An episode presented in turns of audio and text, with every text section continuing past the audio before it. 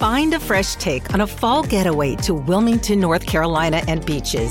Enjoy hiking trails in a state park, fresh seafood with a side of live music, and fall festivals galore. Then, live it up along the Riverwalk in Wilmington's historic downtown. With three island beaches, Carolina, Curie, and Wrightsville, and a vibrant downtown, you get the best of the Carolina coast all in one place. Plan your fall getaway at Wilmington and Beaches Vacation dot com.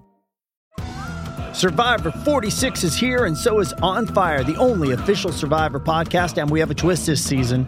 The winner of Survivor forty-five, Dee Valladares, will be joining us every week. We're going behind the scenes of the biggest moments, the how and the why things happen, and the strategy and analysis you can only get from someone like me, a Survivor winner. Listen to On Fire, the official Survivor podcast, wherever you get your podcasts.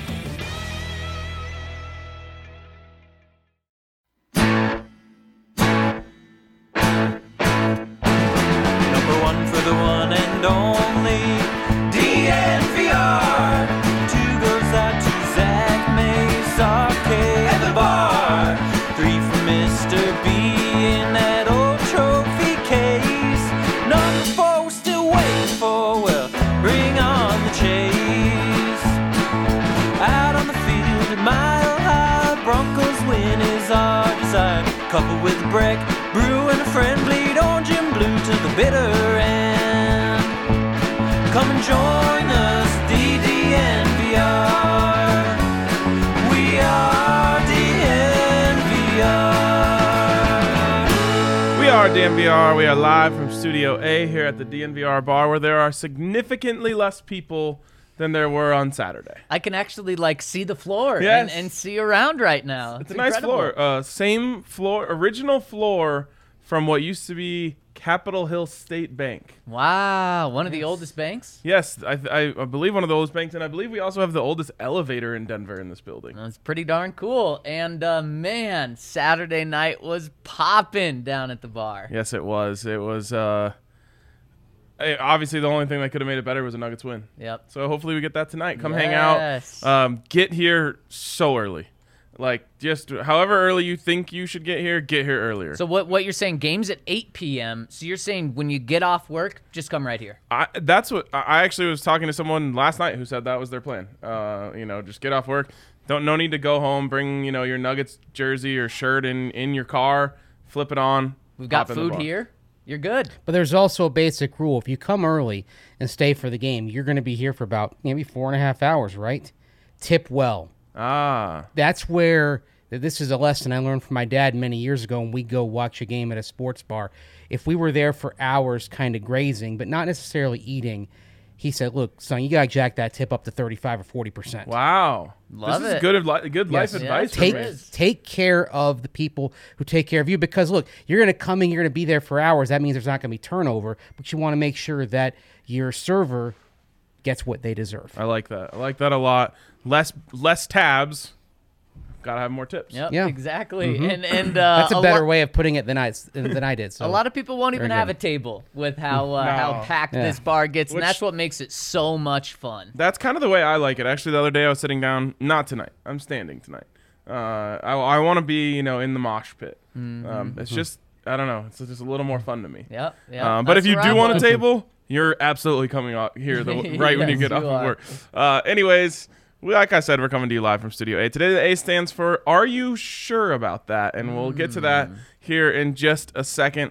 Uh, but first, a shout out to our presenting sponsor, M S U Denver. M S U Denver dot E D U slash online, where you can go to scope out all they have to offer.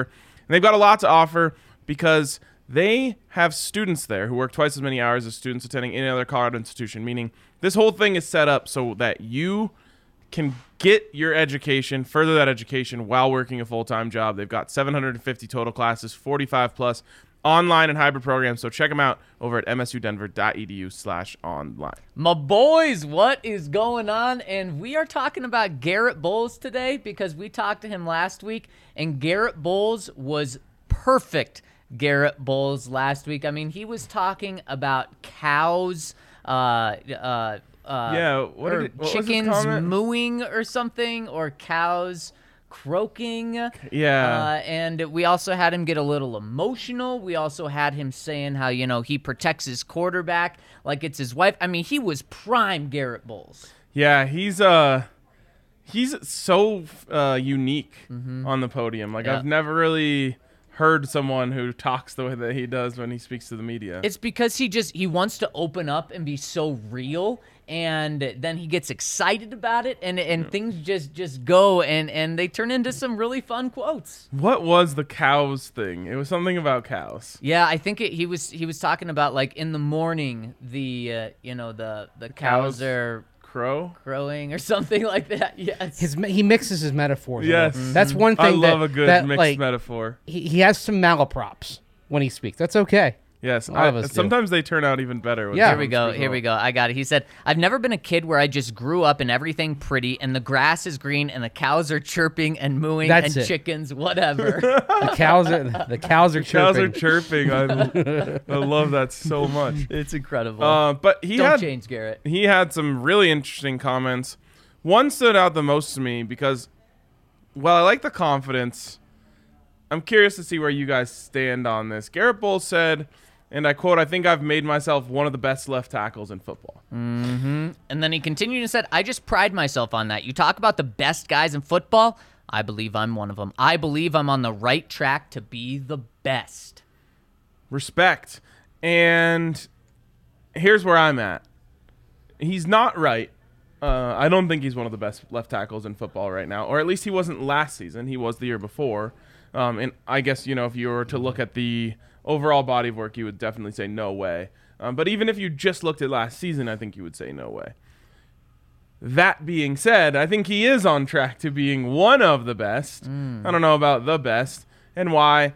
Because his quarterback play is about to get a whole hell of a lot better. So I'm, I, I don't know. Where are you at on this? Well, I agree with you about his quarterback play getting a lot better, but one of the interesting things about Russell Wilson is he doesn't always help out his offensive line. Now, Russell Wilson has not been dealt a good offensive line throughout his career, so it's going to be interesting to see when he has one of the best, if not the best, offensive lines, how he manages running around, because Russell Wilson over the past couple of years has been sacked more than any other quarterback, but at the exact same time, he's also been the, the quarterback that's been credited with the most sacks. He's been the one that has caused the most sacks. So in terms of Garett Bolles looking better, I'm not quite sure that's going to happen. Even if Russell Wilson does take fewer sacks, it could still be more sacks than people would like to see. And if Russell Wilson ducks, dicks out or ducks out to the left, uh, Garett Bolles is going to be credited with probably a few more sacks than he actually should be given. Would he, though? Sometimes some uh,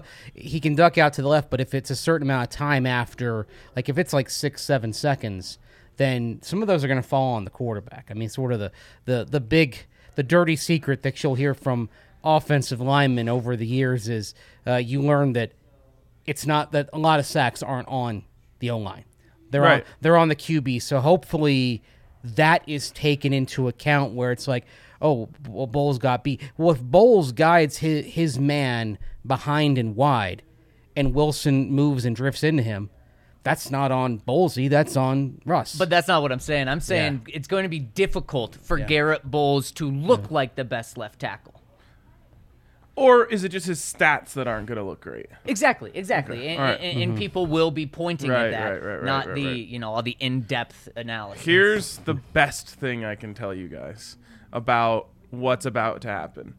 Remember how Garett, Garett Bolles holds were like the end of the world? Yep. Over the last, how long has he been here? Four years? Yep. Yeah. Um, it's not going to happen. It's not going to be like that anymore. The reason Russell Wilson takes a few sacks is because he tries to make big plays. And guess what? If you get him on one, the next time he's going to get just out of your grasp and huck it downfield and get thirty-five, forty yards. So, you know, m- remember like playing the Chiefs and you get them in third and eighteen or something, and it doesn't even, you don't feel safe at all. Mm-hmm. Whereas if you're playing the Broncos over the last six years, if you get them in third and eighteen, you know, start calling your first three plays of the next series. You are, you know you're getting the ball back. It's over. Just don't commit a penalty. Things are about to change dramatically. So while the stats might be there, um, the I think the hysteria that comes with a with a Garett Bolles sack or hold is going to be much more dimmed, and we'll be able to focus on the things that he does really well, which is a lot. You know, like we've, you know, we've been hard on him. I, like I said, I don't think he's quite yet one of the best left tackles in football. He does a lot of things really well.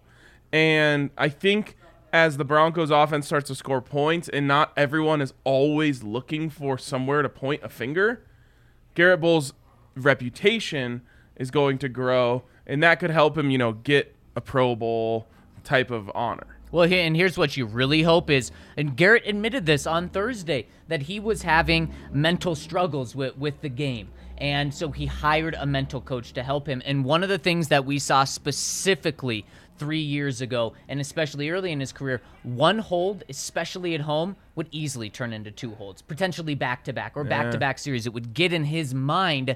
You hope that Russell Wilson is that calming effect to him. And him knowing that Russell Wilson is back there lets him know, okay, I don't need to force things right now. Even though in the past I've had to force things, I don't need to do that right now. I really think that's an advantage that Russell brings to Garett Bolles, and it's not something that we're ever going to see. It's going to be that subconscious thing from Garett. Thing is, though, how much time does he have to really get better? Because you can't ignore the ticking clock here on Garett Bolles. Mm. He turns thirty next month. It's crazy. thirty yeah. is washed. I can speak from experience. Yeah. Thanks. Speak for yourself. Yeah. So um, what happens when you're forty-five, then? I, I don't know. You tell me. I think Mace's mind goes the other direction. Mm. He just gets wiser as he gets older. That's true. I don't know. No, yes. I, don't I just know about keep getting that. dumber. I don't know what's happening. Okay. Well, the funny thing is, you maybe not dumber, but I have a, a friend of mine I work with in Carolina, and he has a theory on, like, if you – You see, if you'd ha- already, if you'd had kids, then he says, look, what happens is the space in your brain that's filled with sports minutia ends up being filled with parenting type stuff, mm. like knowing what your kids are watching on television and how they're doing in school and that kind of thing. But you don't have kids yet, so I can't explain it. Yeah. If there was a if there was a little R K running around right now, I'd totally I'd be like, oh yeah, that's typical. Too many nuggets. An Avs playoff games.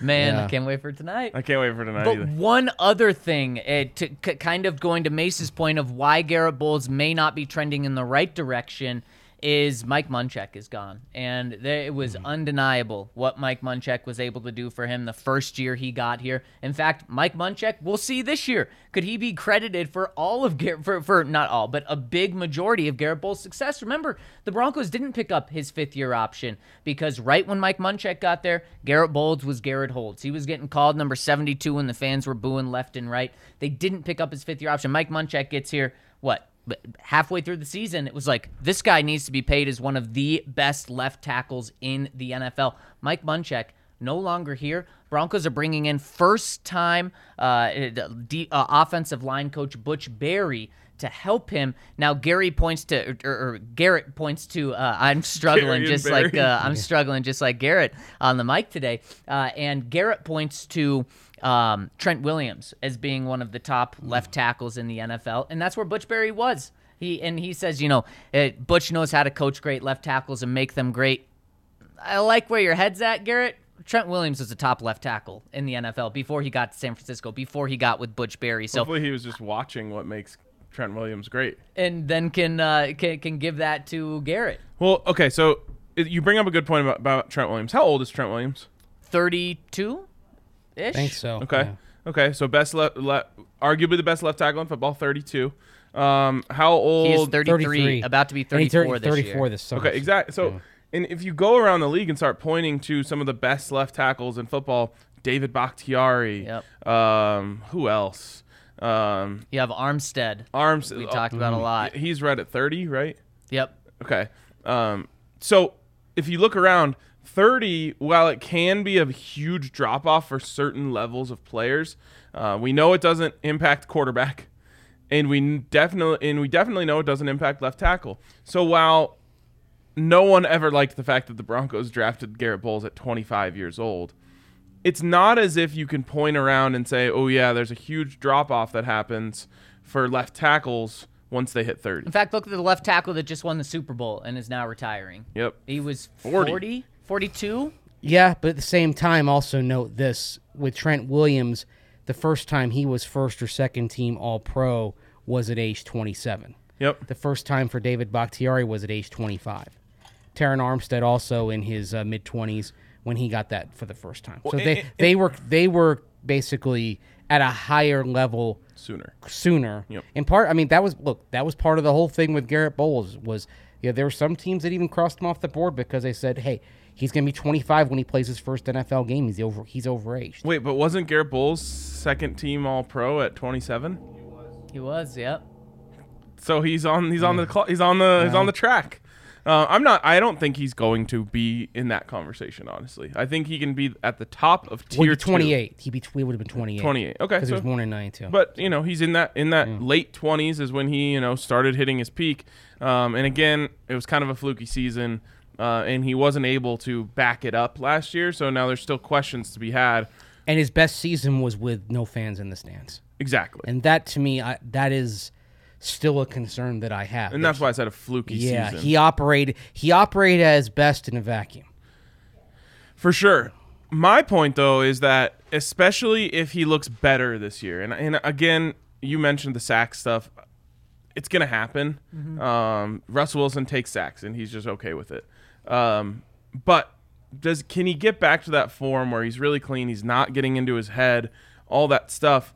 And if he can, I'm not worried about his age because I think he can play at a high level for an entire another contract. Uh, I completely agree. I'm, I'm not worried about his age either. And this is a massive year for Garett Bolles, and he kind of needs to be in that top set, top of the second tier, and that's where I think he is, guys, when it boils down to this. I don't think Garett Bolles is a top five tackle in the N F L. I think he's probably that second wave, you know, borderline top ten tackle. Now, that's overall tackles, so potentially a borderline top five left tackle in the N F L. I think he can be in that conversation. Do I think he's realistically going to be the, the best tackle in the N F L year in, year out? No, I don't think so. But he doesn't need to be, because right now, guys, he is the twelfth highest paid tackle in the N F L, making seventeen million dollars a season. The twelfth. So you don't expect him. It wouldn't be fair to expect him to be the, the number one uh, best tackle in the N F L. He's the twelfth. So can he be right around there? And I Absolutely. think that's realistically where he can be. And why this year is so big for him is he has a cap hit this year, twenty-one million dollars. He's getting paid this year.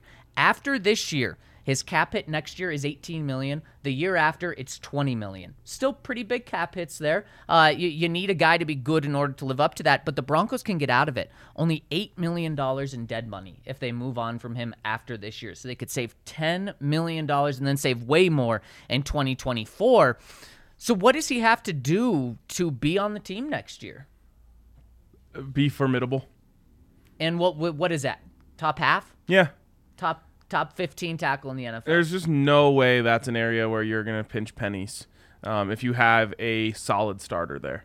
Here, okay, and here's a situation where it could happen. The Broncos drafted tackle. It was sixty-four or in or, or in the third round this year. Mm-hmm. Uh, and they kind of have their eyes on him being a right tackle. But then let's say one of the right tackles you have, Calvin Anderson, mm-hmm. steps up and develops into a solid right tackle. He's cheap. Uh, you, you have Billy Turner turn into a good right tackle, and you say, well, this this kid who we draft in the third round next year, he can play left tackle, and let's save ten million dollars. You're not doing that if Garett Bolles is a top ten tackle in the N F L.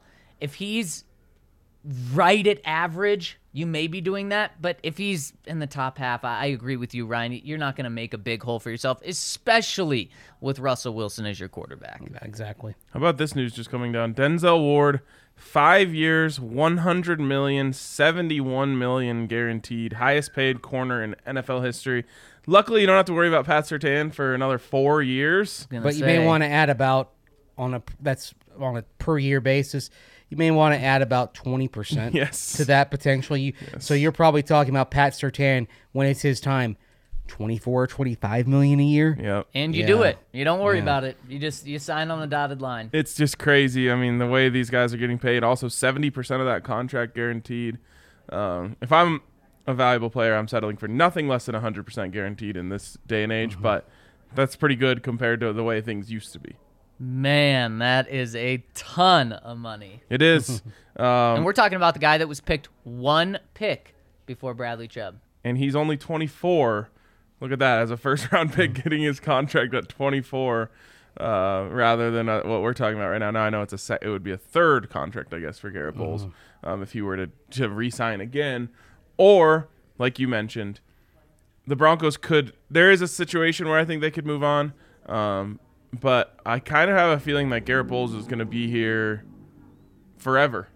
Um, because – Wow, and ever. Yeah, because he's almost the perfect mix from a cap standpoint of this guy's good enough that we want to keep him around, but he's not so good that we have to pay him insane money. Um, and – That ta- that tackle position is so difficult to fill when you don't have it, that if you have a guy, like I said, top half of the league, you're going to keep paying him and you're going to keep re-signing him, in my opinion. And I think Garett would want to be here, especially during the Russell Wilson era. The only thing that I worry about is, remember, I've talked about this with Melvin Gordon. The stakes are so much higher now that every mistake, where I talked about it earlier, you're going to be able to overcome it more.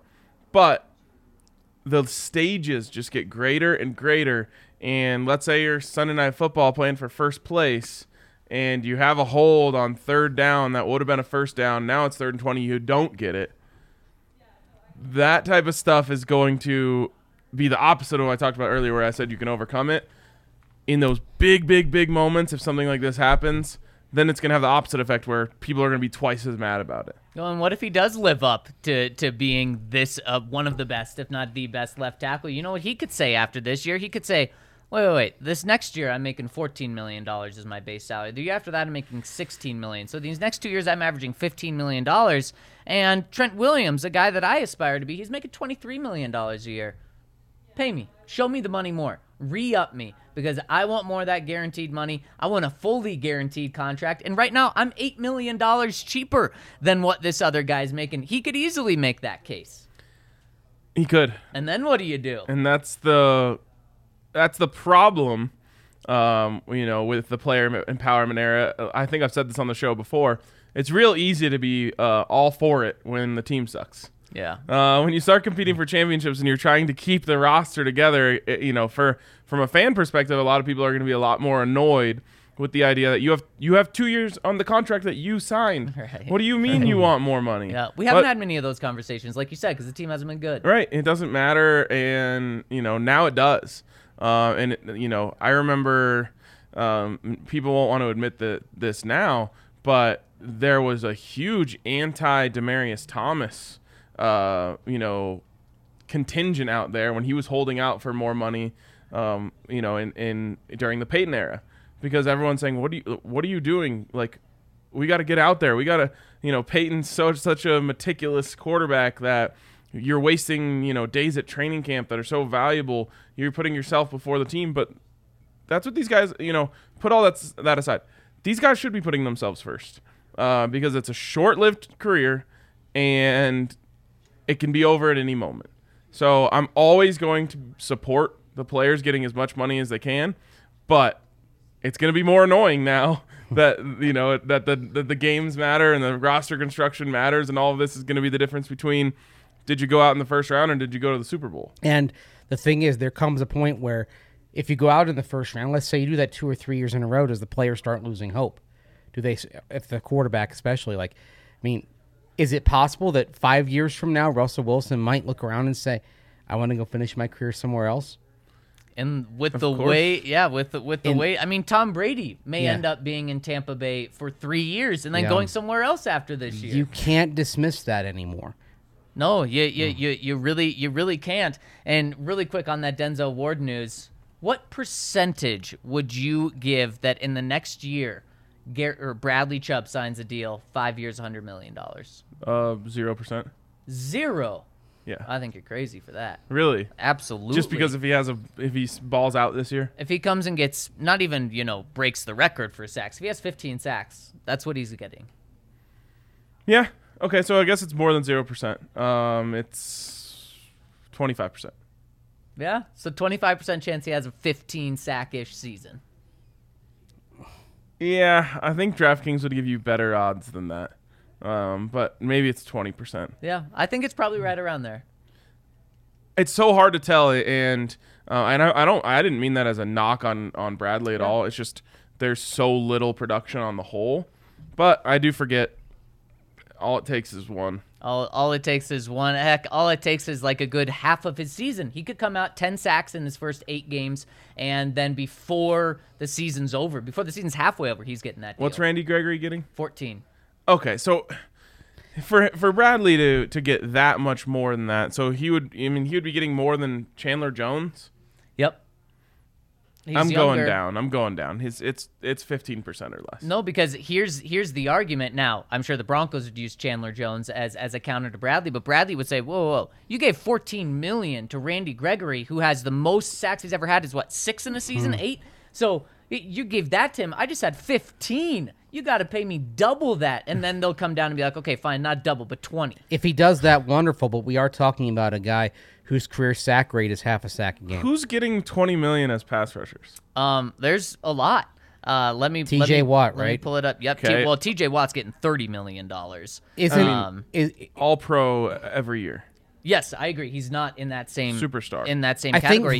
T J Watt yeah. at twenty-eight million dollars, Joey Bosa twenty-seven million dollars, superstar. Myles Garrett twenty-five million dollars, superstar. Max Crosby twenty-three and a half million dollars, star, high star, Khalil Mack twenty-three and a half million dollars, former superstar, Leonard Williams twenty-one million dollars, and Von Miller at twenty million dollars. But asterisk by that, because that is the total value of the contract, which he isn't likely to see. His value for the next three years, which is the guarantee, basically the guarantee. It's basically a three-year deal of, of of over a little over seventeen million dollars, per which year. Is slightly over where Chandler Jones is. And I, I think that was telling that he got a little bit, in terms of the guarantee and how it practically works out in the contract, he got a little bit more than Chandler Jones. Bradley, I would bet, Bradley Chubb's agent isn't going to go with the practical route, though. He's going to say, no, no, no, Von's getting twenty million dollars a year. You you have you have nothing that you can money. compare to what Von is. Uh, you could have a fifteen sack season this year. Okay, all right. Well, I, I'm not even saying he gets it from the Broncos. I understand that. I oh, don't. I'm, I don't think it's it's going to happen. I would say that his ceiling is around twenty, um, but. Man, the way that the th- I don't know, I I I would bet against it. Heavily. I'm an advocate of tag of tag and trade. If he has a season like that, tag him. A team says, yeah, they'll give him that sort of contract. You could probably get a first round pick for him.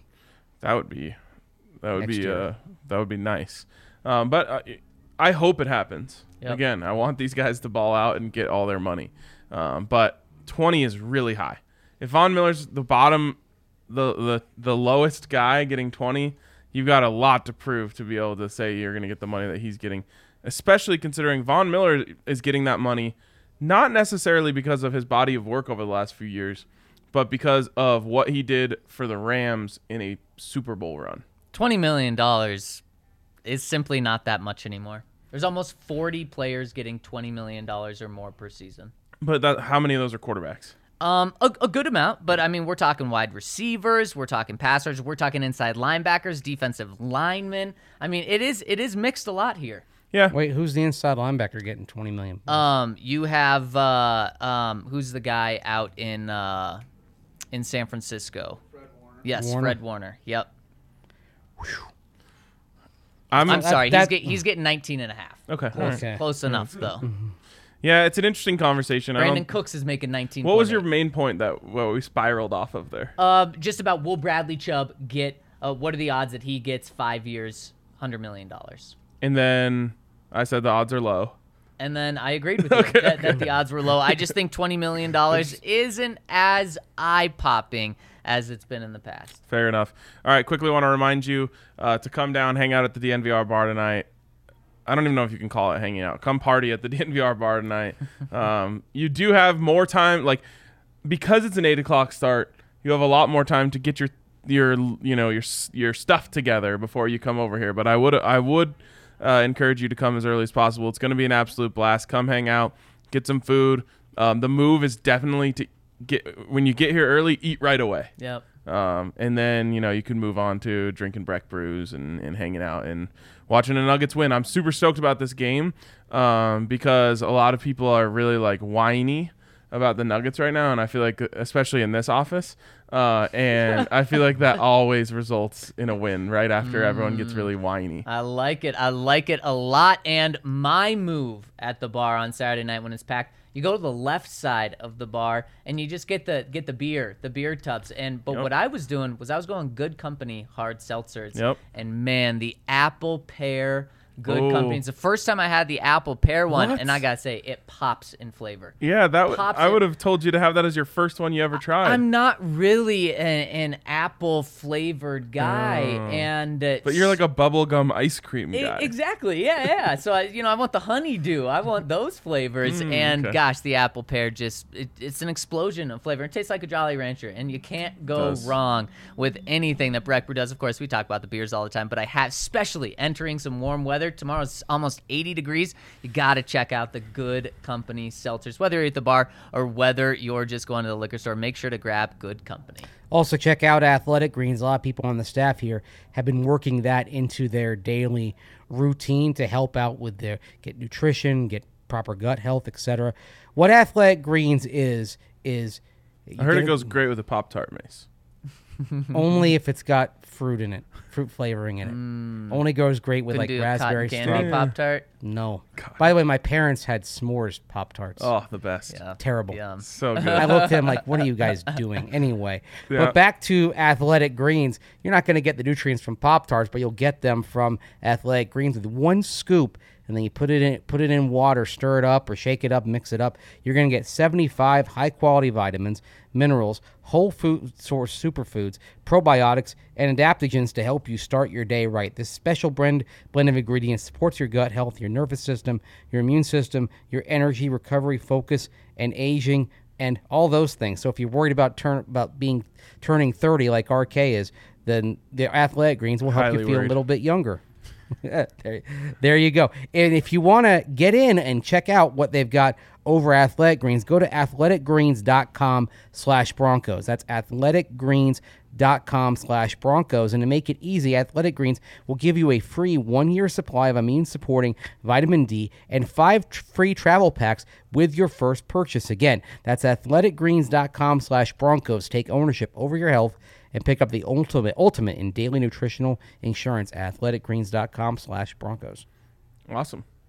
We uh we go and pick of the week now or later? Well, later. Okay. All right. Yeah. Um, speaking of the weather tomorrow, uh, going down to Spring Valley with mm. Spence and Mitch. Big Drive Spence, Big Drive Mitch, as you guys may know them. Uh, going for the hole-in-one challenge again. Last year, I believe we hit upwards of five hundred shots, and we're unable to uh, to hole one.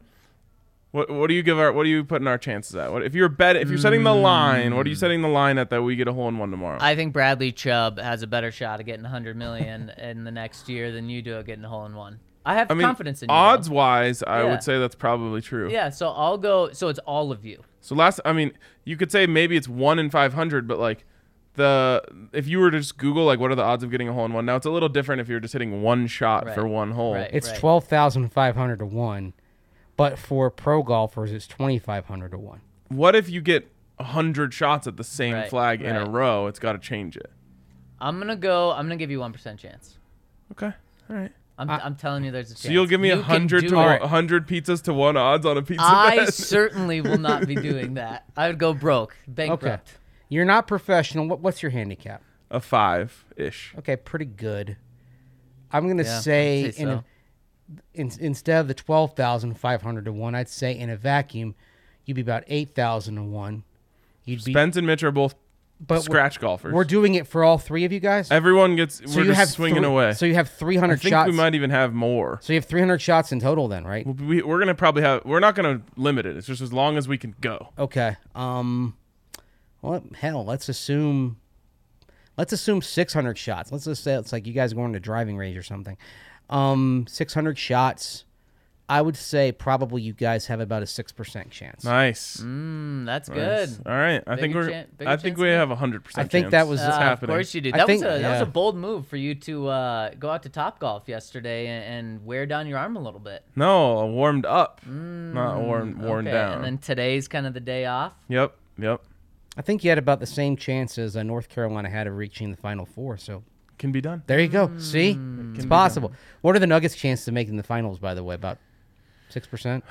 Man, they've got to be pretty low now. Yeah. Yeah. yeah. Probably not even six percent. So you have a better chance than the Nuggets of making the finals. There we go. Yeah, it's going to happen. I just I just feel it. I feel it in my bones. Which one? The hole-in-one or the Nuggets?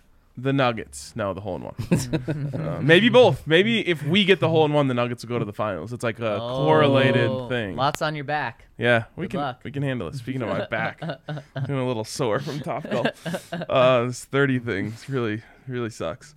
Um, all right. We have a little bit of an ownership update uh, coming in this morning. Uh, so I guess for that, we'll toss it to Zach in sports. Well, thanks, Ryan. And whether the Broncos have narrowed down their... Yes, thank you. The Broncos have narrowed down their search for the next owner to five potential buyers.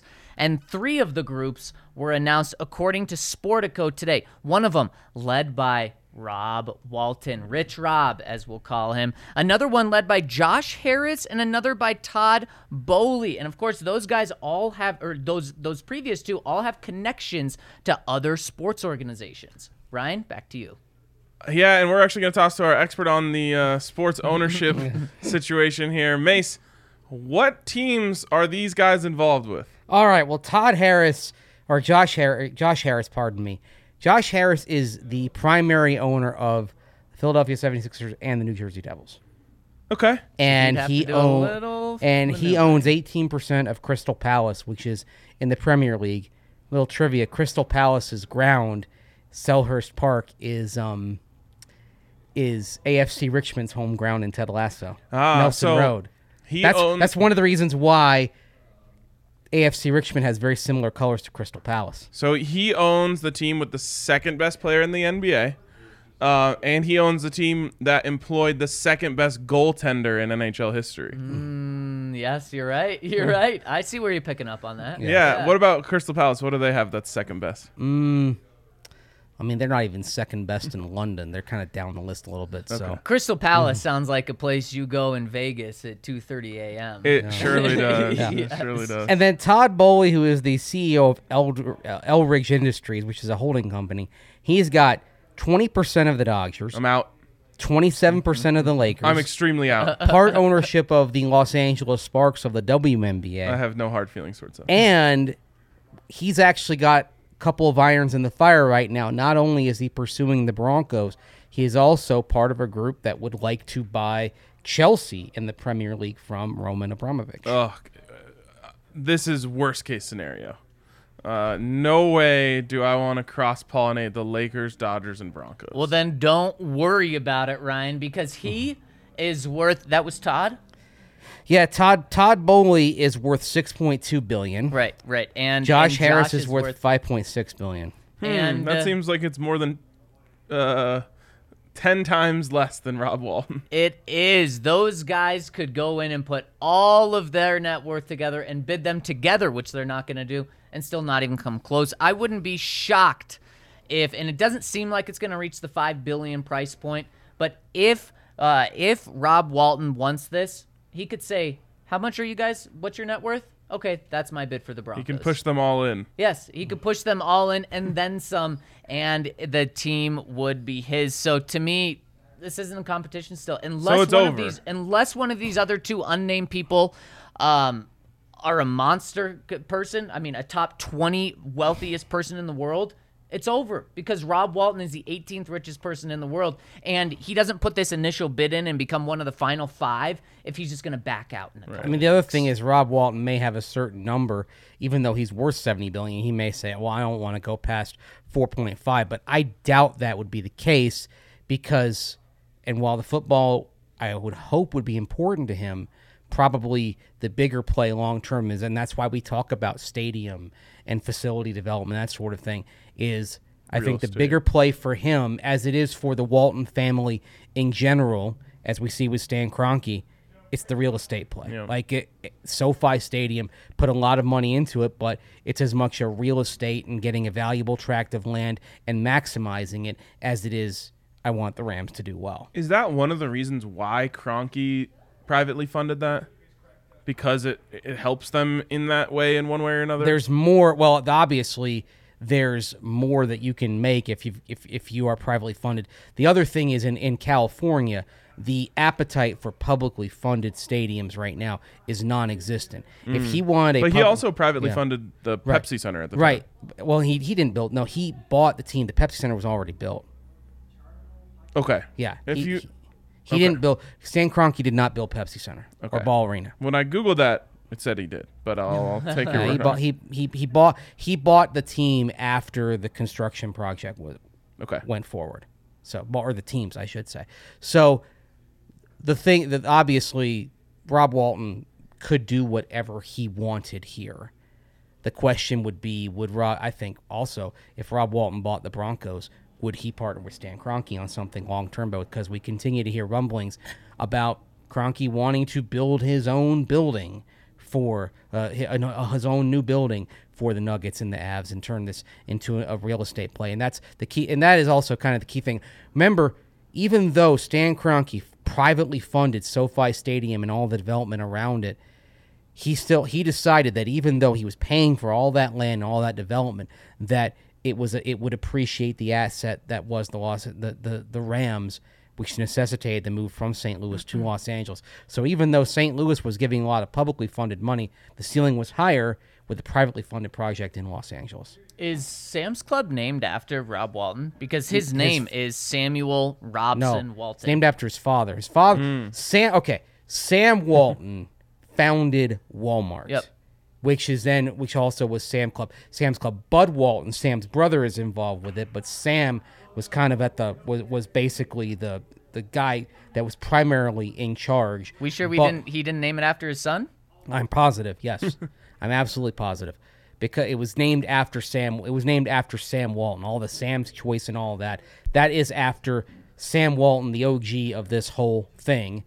Of course, Stan Kroenke married Ann Walton, who was a daughter of Bud Walton, and Rob Walton is Sam Walton, one of Sam Walton's children. Sam's Club Field at Mile High makes a whole lot of sense. No, it's got to be Mountain Lightning Field. I mean, you got to you got to play into that specific mm-hmm. brand, that ge- the geography of the region. That'd Honestly, be- people have said like Walmart, that would suck. I'm like, it's all better than Empower.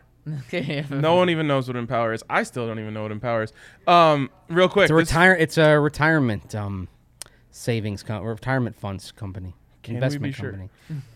yeah. um, but that's why that's why it meant something for Empower to sponsor uh, the stadium, because people outside of the financial services industry didn't really know what Empower was. It's why Raymond James stuck its name on the stadium in Tampa. Yeah. Because Ray- Raymond James was well known in the financial world, but didn't really wasn't really well known beyond that. Well, it was a play to, and, and even Ball, like pe- people.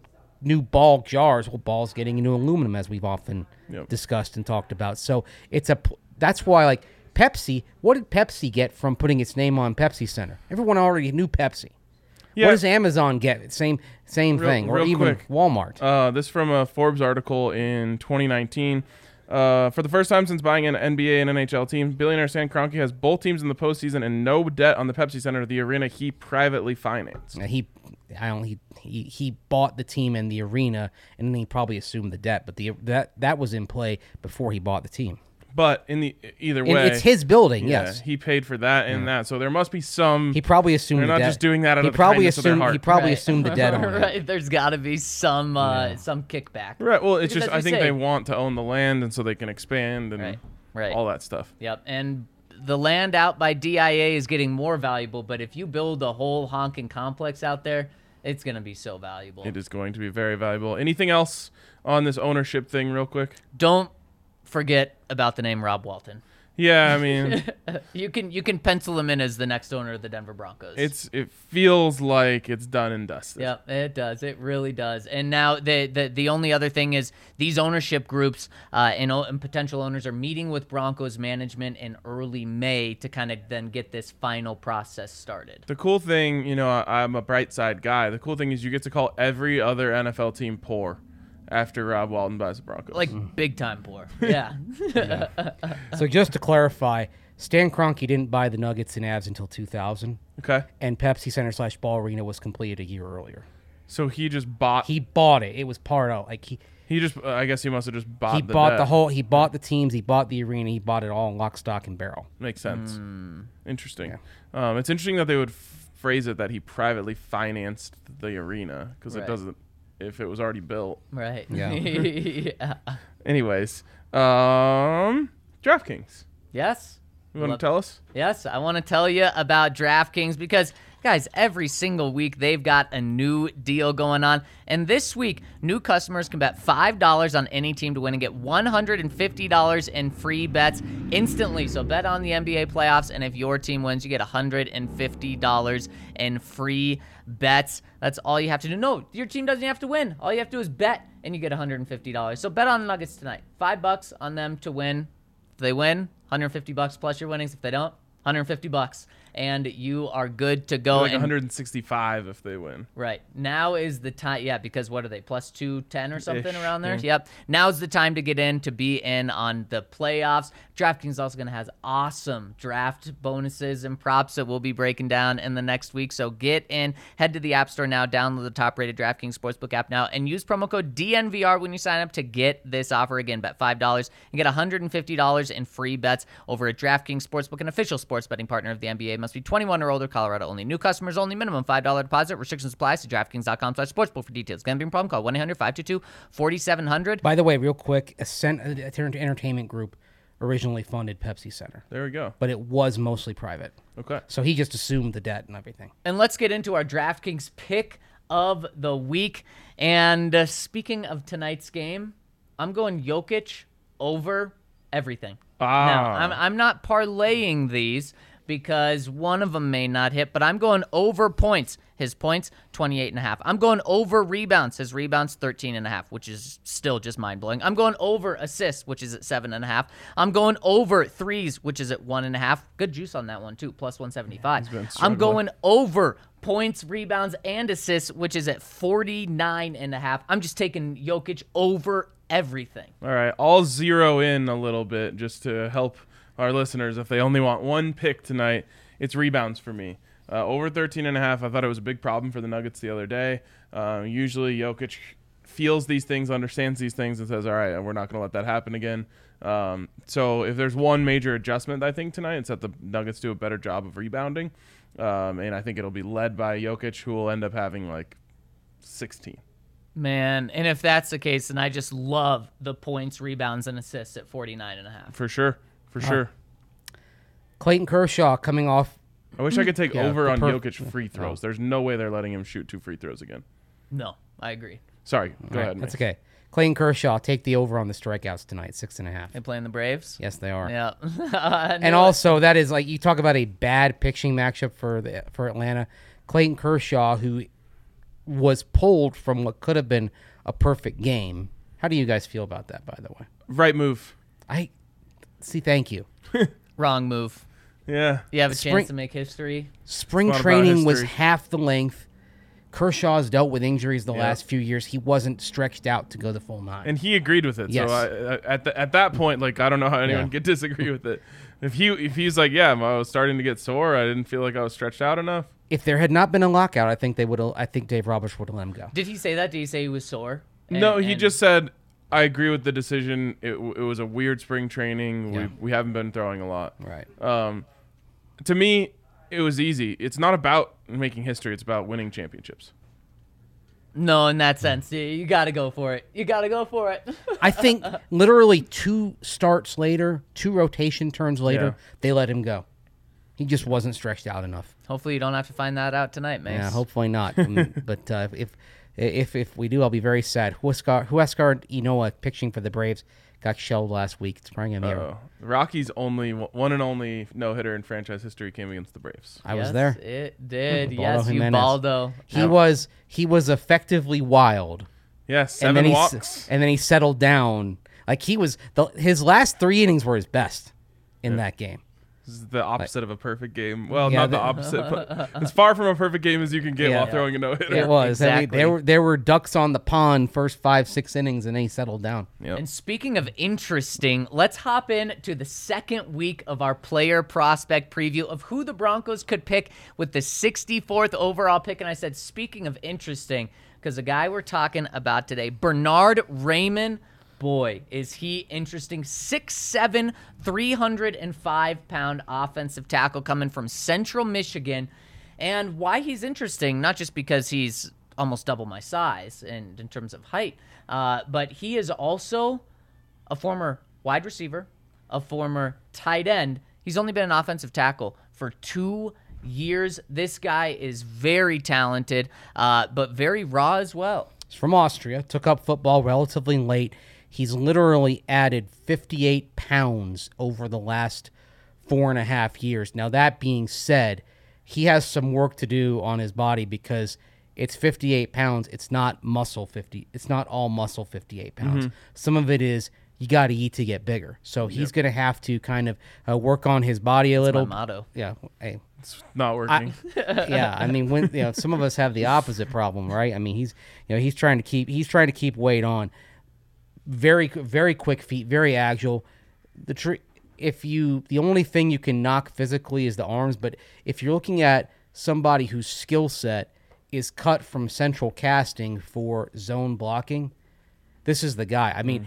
I think back in back, you think back to like sixteen years ago when Mike Shanahan was still coaching the Broncos, we would have been looking at Raymond and saying, okay, this might be the number one offensive lineman they target because his skill set and his size and his fluidity does fit zone blocking so well. We've hit he's not going to be there season yep, in yes, the comments. We have. It's been it's nice. It's been you know, we we've made it all the way yeah. till April eighteenth before I had to deal with he's not going to be there Twitter or What's he's crazy not going to be there comments. Is a hundred guys aren't going to be there according to uh to exactly. People. So uh, who knows? Yeah. He might go early, he might fall. We never know with this stuff. There's always surprises. There's always guys who you think will, will go that don't go. What I will say is I just love having an athlete at that position. Um, and it's not everything, as we know. Garett Bolles, elite lacrosse player. Um, so cross sport, you know, ath- athleticism doesn't always necessarily instantly translate, but I, I just like this idea. My only issue is we need to take one of the ends off the end of his name and put it after the I so he can be Rain Man. Yeah, I love that. And I would love this pick for the Broncos because what do the Broncos not need right now? They don't need an instant starter. They want they they got they they would really benefit from someone with a high ceiling. And this is something that, that he has. He could sit for a year, and then potentially maybe we're talking about him being the Garett Bolles replacement over at left tackle, or maybe he's the future at right tackle. This would be a great pick if he's there. Yeah. All right. Shall we move on to the comments? Any let's super chats? It. No super chats. All right. Let's go right into the comment section on the D N V R dot com. Become a member, and we will read your comments every damn day. And the first one coming in from forty-one forty says, hearing how Zach's mother wouldn't buy anything orange reminds me of a story I would like to tell you all. My wife doesn't care about sports, and she hates the color orange. So for every holiday, I would joke that I was going to get her an orange Broncos jersey. Eventually, she started to reply with, you can get me a Broncos jersey as long as you get me a green one, which is her favorite color. One day in twenty seventeen, months before Christmas, I was at work, and it hit me out of nowhere. Get her a Virgil Green jersey. Oh right away, bought one and was excited for months, telling her I got her a green Broncos jersey, and she would just laugh it off. Her face on Christmas was priceless. She must still love me because she will still wear it once a year on hmm. Super Bowl Sunday. Go Broncos, let's ride. Can That's we get awesome. It in a game that the Broncos are on a day that the Broncos are playing? Maybe this year. Maybe this year. Yeah, exactly. I love that. That's very clever. That is a good. That's a good story from Mark It Snatch. It's been a while. Hey guys, uh, since the offseason, let's go around the league. Every fan of every team except maybe the Texans has one thing they love to gripe about. Hall of Fame snubs. Uh, some were just hard to gauge their impact. Some were overlooked. Others were despised, a la the Jose Canseco effect. Uh, some flew so far under the radar no one outside of the team's fans uh, knew who they were. Given these unsung heroes of the gridiron, starting in the N F C West, who is the most glaring Cardinals Hall of Fame snub? Yeah, to be honest, I'm not an expert in every team's Hall of Fame snub, so Mace, I know you're doing the research now. There isn't I, There are some that argue that Adrian Wilson is a Hall of Fame snub. I know there was an article that kind of said him, but uh, that said him a few years ago. But he's very fringy as a Hall of yeah. Fame candidate. Like if you look at other safeties, we've talked. You know, we just talk. We know a lot about Hall of Fame safeties here, right? Adrian Wilson's resume does not come close to that of John Lynch or Steve Atwater, right? Or even Dennis Smith, who I think is a legitimate Hall of Fame snub. Uh, they they have a lot of guys who would kind of be in that. Uh, What that, that range of what Peter King calls the Hall of Very Good. Yeah, like, five-time Pro Bowler. Yeah. That's Adrian Wilson. Big snub. If you go back to the nineteen eighties, they had a, a really terrific wide receiver that there was a deep threat named Roy Green, a converted cornerback. But he he's a and he was an electric player for a few years in the in the eighties. He's a Hall of Very Good guy. Uh, you look, you know, Aeneas Williams is in the Hall of Fame. Kurt Warner, who went there at the end of his career, he's in the Hall of Fame. Uh, Larry Wilson's in, in the Hall of Fame. Roger Worley is in the Hall of Fame going back. Dan Dierdorf's in the Hall of Fame. Um, Conrad Dobler won't be in the Hall of Fame, even though he's a memorable player from the seventies, because he's kind of a dirty player. So no so big I, I don't, I don't yeah. think Arizona's got anything to complain about. Um, Jake Plummer. All right, moving on. Broncos superfan. My boys that love the content enjoyed listening with D-Line on Friday. A couple of comments. First, just got the Let's Ride and Kemperer shirts. Great quality, style, and artwork. I love them. Love that.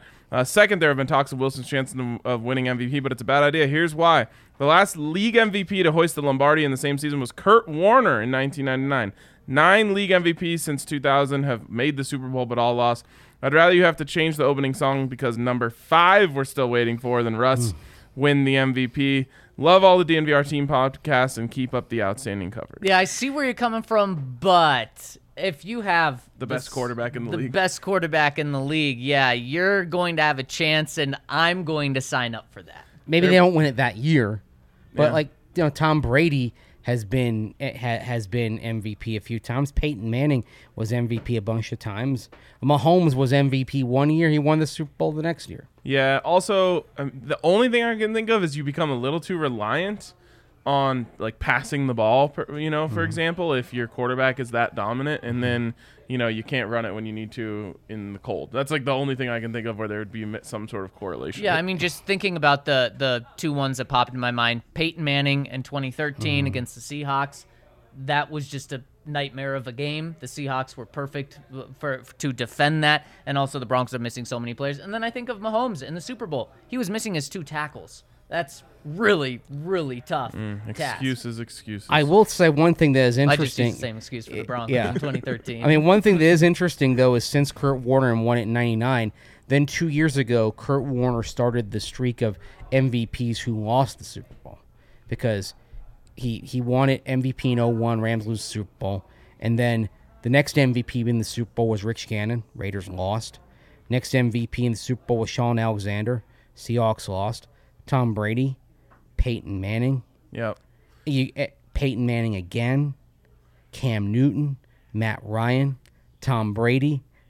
I, that's the last eight M V Ps to play in the Super Bowl that year all took the L. That There cannot be uh, any sort of reason for that other than just luck. Yeah, it mm-hmm. does seem like that. Ozzy Dan with a really cool one here. He says, "Good day, boys. Just wanted to let you know I, that I managed to stumble across the line in my four-marathon A S L fundraiser." Yeah. Clap it up. Right on. He says, "I started at midnight and was done by eleven twenty p.m. After a few sore oh. days, despite full of blisters, I feel recovered and extremely proud, as you should be.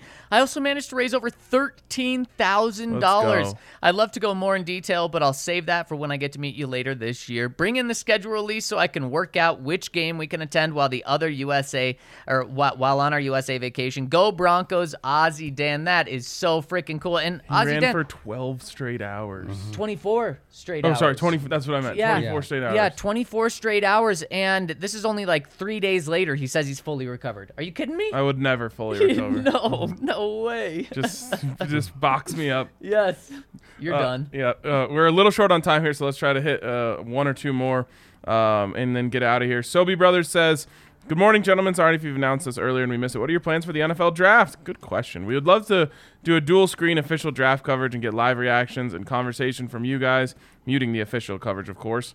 Uh, That is exactly what we're doing. For the third straight year, we will have our N F L Draft Day live coverage. We just put together a really awesome plan for it. Going to be really exciting. Obviously a little different this year with the Broncos not having a first-round pick yet, and likely not at all.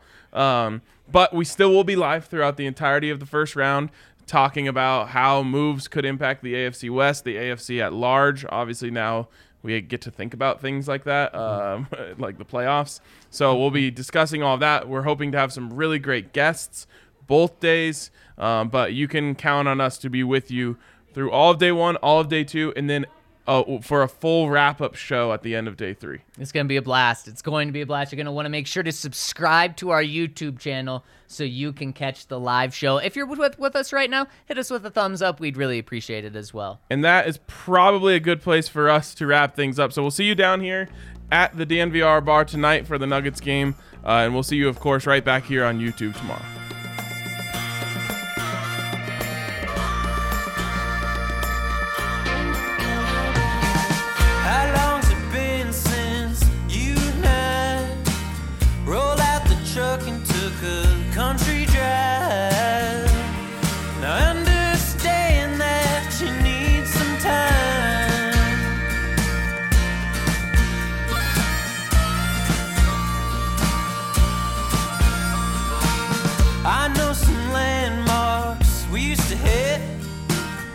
Flying cotton.